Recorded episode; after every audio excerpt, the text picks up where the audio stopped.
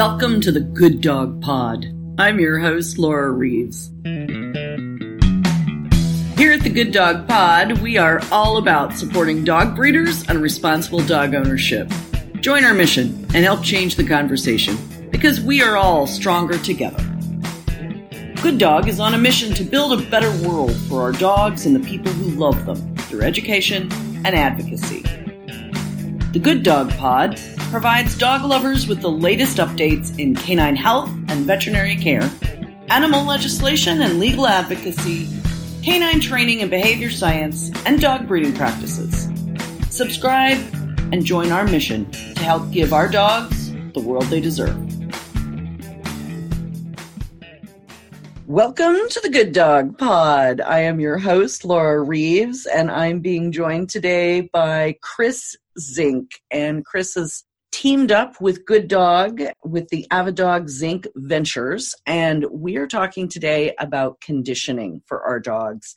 And I'm really excited. Chris just told me a new thing I hadn't heard of, which is her Fit to be Tied program for fitness for dogs and breeding programs. And I had heard of Fit for Life, which is the fitness for all dogs of all ages. So I'm very excited for Chris to share with us some of the projects that they have going, some of the information and educational opportunities that are available. So welcome, Chris. Thank you very much. And I see your old dog in the background. Welcome to the old dog, too. Yeah, that's a golden retriever back there. It looks to be a happy golden retriever. Okay, so Chris, let's start with Fit for Life. Let's start with that particular program, and I really want to emphasize the Fit to be Tied, but let's start with Fit for Life so we have some idea, some basis what we're starting with. You know, I've thought about this for a long, long time as a sports medicine veterinarian and rehabilitation veterinarian.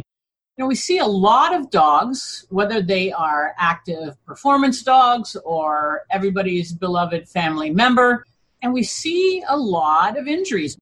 I see a lot of injuries, and a lot of times I'm thinking to myself, you know, what we know about humans is that being at a proper weight, being properly physically fit, we know that that improves longevity in humans. Right. And we think about this concept of health span, where we want ourselves to live a long time, but not just to live many years, but many healthy years. And so the same thing applies to dogs. We want them to have a long health span where they are going to be able to be active as a part of our lives for many, many years, rather than sort of going into old age and kind of fading away and becoming right. weak, et cetera, which we so often see.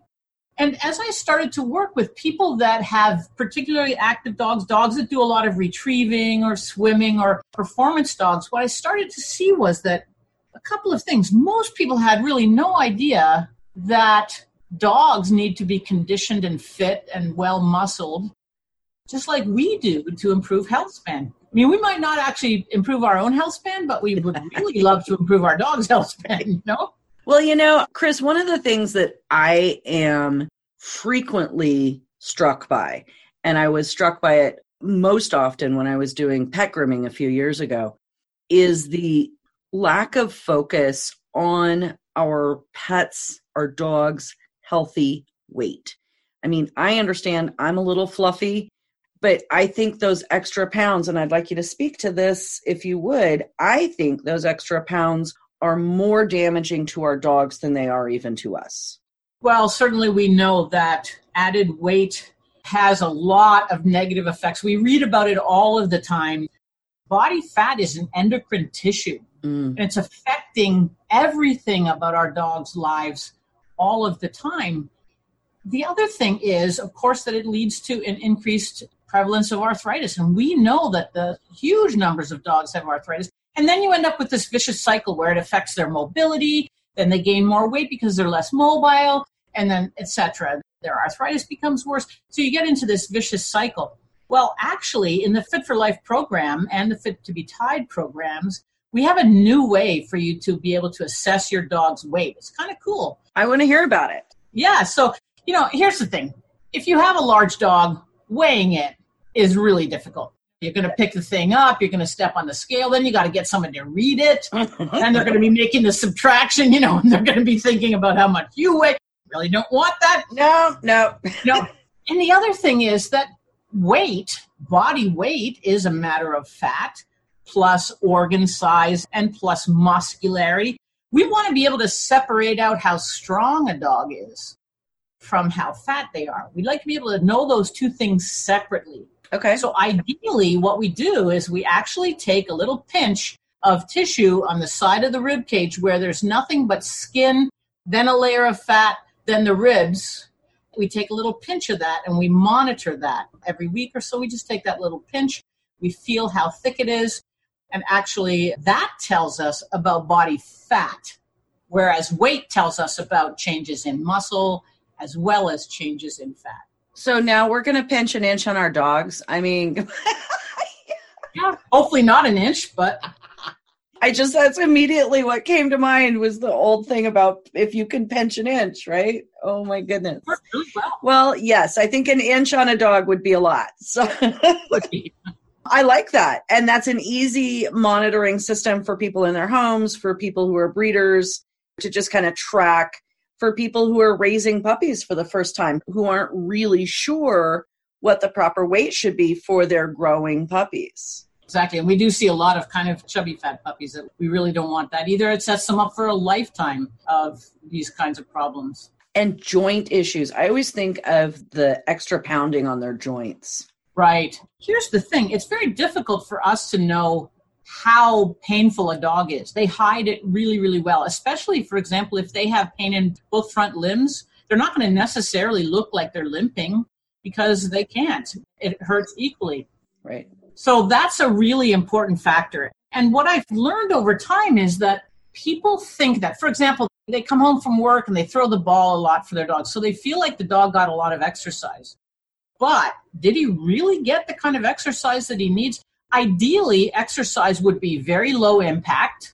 For example, lifting weight is a very low impact exercise.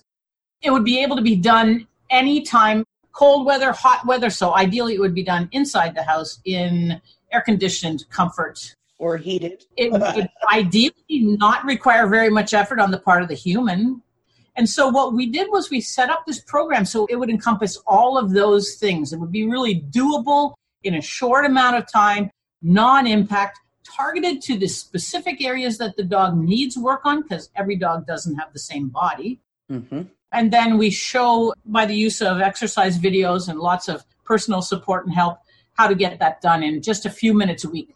So give us some ideas. Just give us a, for example, so what is one of the exercises that you can do with your dog that's part of the program for Fit for Life? We have thirty-two exercise videos. And what we do is we target them. They're going to be either in the category of front leg, core, or rear leg exercises. Okay. So let me give you a really fun one, actually. An exercise that helps with rear leg strength. Mm-hmm. And what we call it is we call it front feet perched. So basically you put the front legs elevated on a perch. It could be something the size of an upside down food bowl okay. for an average sized dog, for example. Mm-hmm. So the dog puts their feet on that perch. And then they use their rear feet to step sideways around in circles in one direction, then to the other direction at various speeds. And then we gradually make it a little bit harder and a little bit harder by doing things like gradually elevating how high the front legs are. So that puts more weight onto the rear. Having items that the dog has to step over, like poles or a ladder, where the dog's rear feet have to step over those obstacles. So they have to come up, not just shuffle. Exactly, exactly. They have to lift their foot up and place it over the obstacle. Or we might do it on changes of surface. Like for little puppies, we might do it on gravel and grass, mm-hmm. where they have to experience the feeling on their feet of stepping on a different surface, which is actually part of educating the neurological system of, of developing puppies, for example. Yes, I have a litter of thirteen wire hair pointers. We were just talking about three weeks old. They just got moved into their playpen. There's three different surfaces for them Fantastic. To walk on. See, that's really, playpen. really important. Yeah. And I don't know whether most people realize this, but actually there's an entire component of the nervous system that senses things like different sensations on the feet and then sends those messages up to the brain. It's part of their education. Yep. Okay, so that's very fun. And just to kind of do multitasking, you could turn that into a trick if you wanted to do a trick title for some dog. You could. You actually could. And lots of our people have. Although the real difference between a trick and exercise is it's a subtle difference, but you can do both at the same time. The key to exercise, though, is you always have to think about how you can make it just a little bit harder so that the dog goes into overload. In a trick, for example, the dog just does the thing. Right. In exercise, they do the thing, and then you make it a little bit harder and a little bit harder uh, okay. and a little bit harder. But that's the main difference. So with dogs, and this is fascinating to me. I love this kind of stuff. I know what I do for my big dogs when I'm running them and getting them ready for a field trial, for example, is repetition. So when we lift weights, we're supposed to lift X amount of weight, X number of times. Are we working on repetitions? How are we thinking about that with our dogs? This is a fantastic question. This is really, really important. Okay, so if you were to go to a personal trainer, they'll give you repetitions. But what they're doing is they're observing you to see how difficult it is for you. And they're giving you a number of reps to do to get it so that it becomes quite difficult at the end of the number of reps. They're observing you for this. They are actually working you to overload, and they're only using the reps as a way to get to overload. So what we do in Fit for Life is we give you a number of reps, but we tell you what to observe in the dog to know that you're getting to overload. So let me give you an example from human strength training. Let's say you want to build your biceps. If you picked up a one-pound dumbbell, you could do one hundred biceps curls and you'd be really doing nothing, right? You'd never work to overload and you'd be barely maintaining your strength. So if you picked up a thirty-five pound dumbbell, you probably couldn't even do one biceps curl. I know I couldn't. So maybe one. Then I'm doing one rep, but I'm not getting any strength training either. I didn't even get right. one rep done. But if I picked up a fifteen pound dumbbell, I could maybe do six or seven. And then on the seventh, I would get all kind of shaky and I'd have to put it down. Now I've worked to overload. So it wasn't actually the number of reps alone, but it was what number of reps gets you to overload. Right. And that's a key concept of strength training for humans and for dogs that we have to understand. So it's artificial to say, I did X number of reps. The real thing is I worked to overload. I love that. And can you, without giving away trade secrets, can you... Can you give us an idea? So what are some of the signs that people are going to look for that says, okay, my dog has reached overload. My dog has reached the point that it's succeeded in exercising to the point that I needed to exercise? Well, the main one is that they're going to lose their ability to do the exercise. So let's say you're doing a very simple exercise where you're just lifting your dog's front leg, one front leg, and he has to balance on his other three legs. And you're timing it. And one of the things that we do to test a dog's strength is we actually do that very simple exercise. We'd like to see that you get to one hundred twenty before the dog has to put the leg down and fidget so much you have to let go of it. Mm-hmm. Early on, the dog might only get to twenty seconds or twenty-five seconds. And he's shifting away from you and trying to get away and everything because he needs to put that leg down. So then we know that that's a sign of overload. He couldn't keep that leg up. And then sometimes we'll lift two legs up. We'll lift one front leg up and the diagonally opposite rear leg up. And then we wait to measure time to fidgeting, essentially. Huh. And that's when the dog is going in overload. Actually, when you do that particular exercise where you lift one front leg and a diagonally opposite rear leg, the dog will usually start to sink in the rear and they'll sit down because they can't support themselves anymore. Right. Fascinating. So overload looks a little bit different for each exercise, but it's basically a failure to be successful at the exercise. Okay. That makes perfect sense. And so all of these things are very important for any dog. I think this is so important. And I think we miss making this connection too many times. Can you draw that connection for people who are not competing with their dogs, who are not doing anything with their dogs besides sitting on the couch and watching Netflix and eating popcorn? Why is it just as important for the dog to be fit as it is for you to be fit? They don't have to look good in yoga pants. Like, what is it that is important and why is it important to the dog and to your relationship with the dog and the dog's long-term health? That connection, I think, is frequently lost. Okay, two main reasons come to mind. Number one, dogs that are weak are more likely to be injured. Injuries are expensive. Think about all of the dogs that have had cranial cruciate ligament surgery. You know, we're talking about something that's like four to seven thousand dollars and months out of the dog's lifetime and relationship with you, although I guess your relationship can grow as you work together in rehab, but pain involved for the dog. So dogs that have muscles that are weak are more susceptible to injuries, and just injuries from doing regular things like playing around in the yard, wrestling with other dogs, retrieving balls, et cetera. So that's a big thing. But we also know, and this science has been done again and again in humans, fitness equates to longevity. Right. Which one of us doesn't want our dog to live longer and to live a healthier life? This is the fountain of youth, people. yeah, yeah, it is. It is. Awesome. Okay, so now let's kind of shift focus and let's talk about Fit to be Tied, because I think as a dog breeder, this is fascinating to me. And I really have not heard anything about this before. And so I am very excited to get some details on this. Okay, so actually it all started with Fit to be Tied. So Gail Watkins, who is the founder and C E O of Avidog, actually is the one who came to me and asked me to help her. So Avidog International is a group that's interested in breeding healthier dogs, healthy, stable, long-lived puppies. Okay, everything that's involved to do with that. Good dog listeners, remember, we just had a conversation with Doctor Gail Watkins just not too long ago. Right, and she recognized the importance of fitness in dogs, in breeding dogs. Think about how important it is for the whole whelping process, that the whelping process is shorter, that the puppies are healthier and more stable. All of this, we know this in humans. Why can't we apply this in dogs? And so she came to me with that.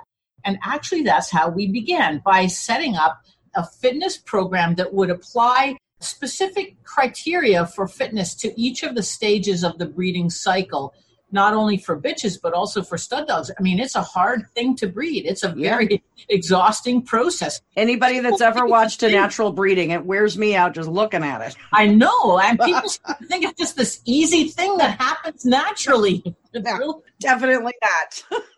People are always asking questions like, you know, I have a pregnant bitch. What should I be doing with her for exercise? What shouldn't I be doing? What's safe? Right. What could injure puppies and all of those? And then after the puppies are born, in all those different stages of nursing and weaning, and then how soon can I exercise right. my bitch afterwards? So we've divided up the breeding cycle into those various stages and applied criteria. You can do this and you shouldn't do that at each one of those stages. And it's actually really very, very effective. We're tracking the data too, because we want to see whether this actually does, whether science shows. That's what I was just about to ask. How long have you guys been doing this? Five years. Okay. So you should be getting some decent data by now. We do. It's mostly dependent on the breeders gathering the data themselves. Mm. And so, yes, we're hoping to put together those records and take a look at it. Subjectively, we are seeing much faster whelping periods, healthy puppies. Theoretically, we know that the science suggests that there should be more puppies, that the puppies should be healthier, and that whelping times should be shorter. So we're just in the process of gathering those data, and we will publish them when we get them. Very, very, very cool. So give us just a few samples. So say, for example, I've got this wire-hair pointer over here with thirteen puppies. She's exhausted just feeding them. What can I be doing to exercise her right now? Well, when were the puppies born? They're very young, aren't they? They're three weeks yesterday. Right. So in that first three weeks, there's not an awful lot that bitch is going to be doing. You know, she's going to be hanging out with the puppies, nursing she's them. Tired. Getting over the, yes. the half, well, thirteen puppies.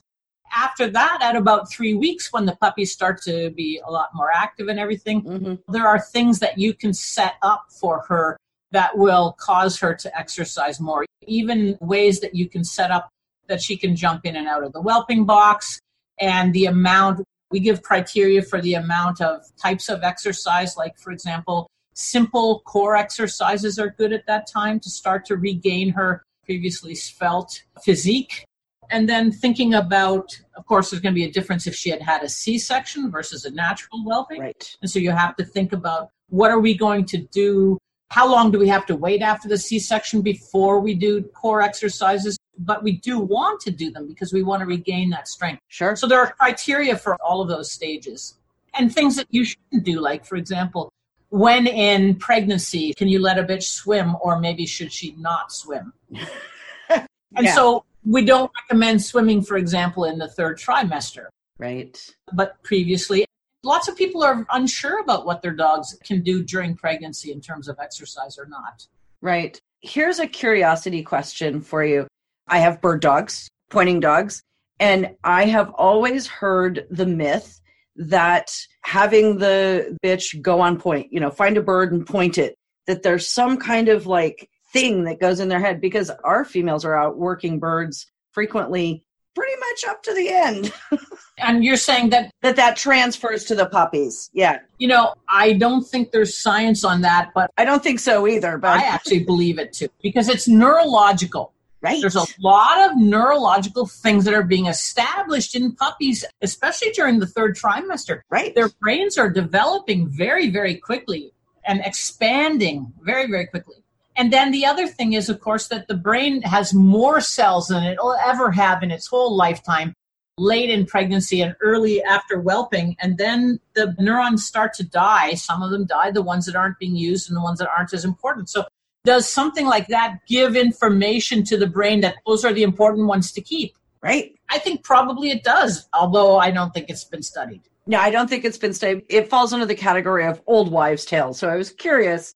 Well, I had somebody who had a thought on that. Some of those old wives' tales, there's reasons for them. Yeah. You talk to some of these old-time people, they know stuff. They do know stuff. And that's, so many of my early breeding mentors were old, like old when I knew them, like founding members of the National Club old, you know? Right. And lots of good information in there. So back to other things that we can do with our dogs when they are pregnant, after their pregnancy, and then to build them up if we plan to breed them again in the future. Right. So there's two components. There's not only physical strength, which we're going to really target the core. Mm-hmm. And then secondarily, we're going to target the rear, because the rear gets less exercise than the front just by virtue of the fact that it basically carries forty percent of the dog's weight all the time and the front holds sixty. Mm-hmm. So we're going to really focus on the core. We're going to secondarily focus on the rear. We're going to do a little bit with the front, but not as much. But then there's also the question of how much weight should they be carrying? Because we know that, for example, we know that women that are triathletes, et cetera, probably not a good time to think about getting pregnant, because they're probably not going to be able to. Their cycles are different. Their whole endocrine system is different. And this is, of course, science. We know this in breeding dogs. We want them to be in a stage where they do have some body fat and where they're actually in a gaining level of body condition when they're getting ready to ovulate, et cetera. And so the criteria that we might have for thinness for a performance dog does not apply to bitches or to stud dogs when they're getting ready to breed. And so there's differences. There's all these differences that apply to breeding stock, which nobody has ever really investigated, although there is data to show it in other breeding animals, cattle and farm animals. We Horses. know that really well. Horses, et cetera, yeah. Mm-hmm. I just did fascinating interview with Myra Savant-Harris here on the Good Dog Pod, talking about the stud dog's role in natural breeding. And so we talked about that earlier. What are some of the things that we're going to do with our stud dogs to make them better able to stand up to the natural breeding process? So three things come to mind that are very important. Number one, core strength. Mm-hmm. Number two, rear leg strength. Mm-hmm. And number three, proprioception. Okay, so proprioception is the dog's understanding of where its body parts are in space. Okay, it's just a fancy word for that. And there are specific neurological pathways that can be strengthened for proprioception. You know, think about it. You know, the stud dog needs to know exactly where his rear feet are. And where all of his other parts are. Yeah, and how does he position himself so he can get it done? How does he use his front legs to grip and to hold himself in position? Mm-hmm. So proprioception is something that is oftentimes forgotten or not even thought of. Never would have thought of that as a concept, but you're absolutely yeah. right. The cool thing is, since there are specific neurological pathways for that, then we know we can make it better. We can make it better neurologically by practice, just like any other kind of practice. And do you do things like cavalettis, or what are you doing to get them to pay attention to where their feet are? Even better than cavalettis, which a lot of people use. I think there's something much, much better, and that's just a simple ladder made of P V C, or you can use an extension ladder or wooden straight ladder. But here's why that's better than cavaletti. Because cavalettis only help the dog know where to place their feet forward and backward, but not sideways. Right. The ladder has the sides of it that also teaches a dog lateral understanding of foot placement. So here's the thing. What you can do is you can just place a ladder on the ground. The key is, everybody finds this very difficult, must do it extremely slowly so that the dog is thinking about foot placement. So you have the dog step through the ladder from one end to the other, one foot at a time, even holding each foot as long as a full second in between each rung. And once the dog can do that without ticking the sides or the rungs of the ladder, then you have him or her go forward through the ladder and then followed by backward. So as they go forward, they memorize the distances between the rungs. And as they go backward, they step their feet carefully back without touching the rungs. Once they can do that, then you have them go forward uphill, backward downhill, forward downhill, backward uphill, forward and backward sideways on a hill where their uphill leg has to lift higher than their downhill leg. And then you can even place the ladder perpendicular to the direction you're looking in. You can have them put their front feet in the ladder and step sideways. You can have them the, the rear feet in the ladder and step sideways. You can then put the ladder on hills and having them step sideways. So it's a simple, easy exercise. Fascinating. With lots of food rewards. You can drop the food yeah. in the rungs, between the rungs. Dogs love it. But the key is to do it slowly so they think about where they're placing their feet. Right. That is one of the coolest things. Not even just the ladder. Like, I have heard that, but the idea of making them back up, which I think is fabulous, and using the ladder to get the lateral piece. Right. I think those two things are really, really clicking in my head going, okay, that makes sense about rear end awareness. You know, think about a bitch with a bunch of puppies in a whelping box. They need the lateral aspect. They need to know they're not going to step on them sideways just as much as forward or backward, maybe even more, you know? Maybe more. As I watch this one try not to step on her puppies, and she's doing this. Yeah, you know, balancing act. Okay, well, those are absolutely fabulous. And I know that you guys are now working with Good Dogs. There's going to be these videos and programs available to Good Dog breeders. Is that my understanding? Yes. Excellent. Here's the thing. Good Dog is all about not only linking up people who have dogs with people who want dogs, right, but then you don't just desert the puppy. The puppy is a living being, and you want to be able to set them up for a lifetime of health. Mm-hmm. And so it really continues on into not only their first year of life, but if you can establish them in a program during their first year of life, then that can be continued on, and it feeds into longevity and health. Absolutely. And we talk about it on Pure Dog Talk, the podcast that I do separate from Good Dog. We talk about it as twenty-four seven tech support. that that puppy goes home with twenty-four seven tech support. You have a problem? Please don't get on the internet and ask a random stranger. Please just call me. Yeah. Because I will help you. And I think that that's one of the great things that Good Dog is doing, is trying to provide those resources both to the breeders and to the buyers and make them super accessible. And it's one of the differentiating factors of going to a breeder. It really oh, is. Entirely. Without any question at all. Because you don't have to ask Doctor Google. You have my phone number. Exactly. All right. Well, thank you so much, Chris. I really, really appreciate your time. I am super excited to follow up on this. As a Good Dog breeder, I am going to be checking out all the ladder walking that I need to do. It's been great talking to you. I'm very excited about your litter of thirteen. thirteen. Puppies. I know. That I'm, is an adventure you're going to have. I've kept thirteen puppies alive for three weeks, so we shall see. I am Very, very, very, very hopeful we can get through this unscathed, all of us. So Well, good luck on that and enjoy the process. It is the best thing in the world. It is. I've been breeding dogs for forty years and there is still nothing that I would rather do than sit with a lap full of puppies. Cool. That's great. Thank you very much, Chris. We'll talk soon. Great talking to you.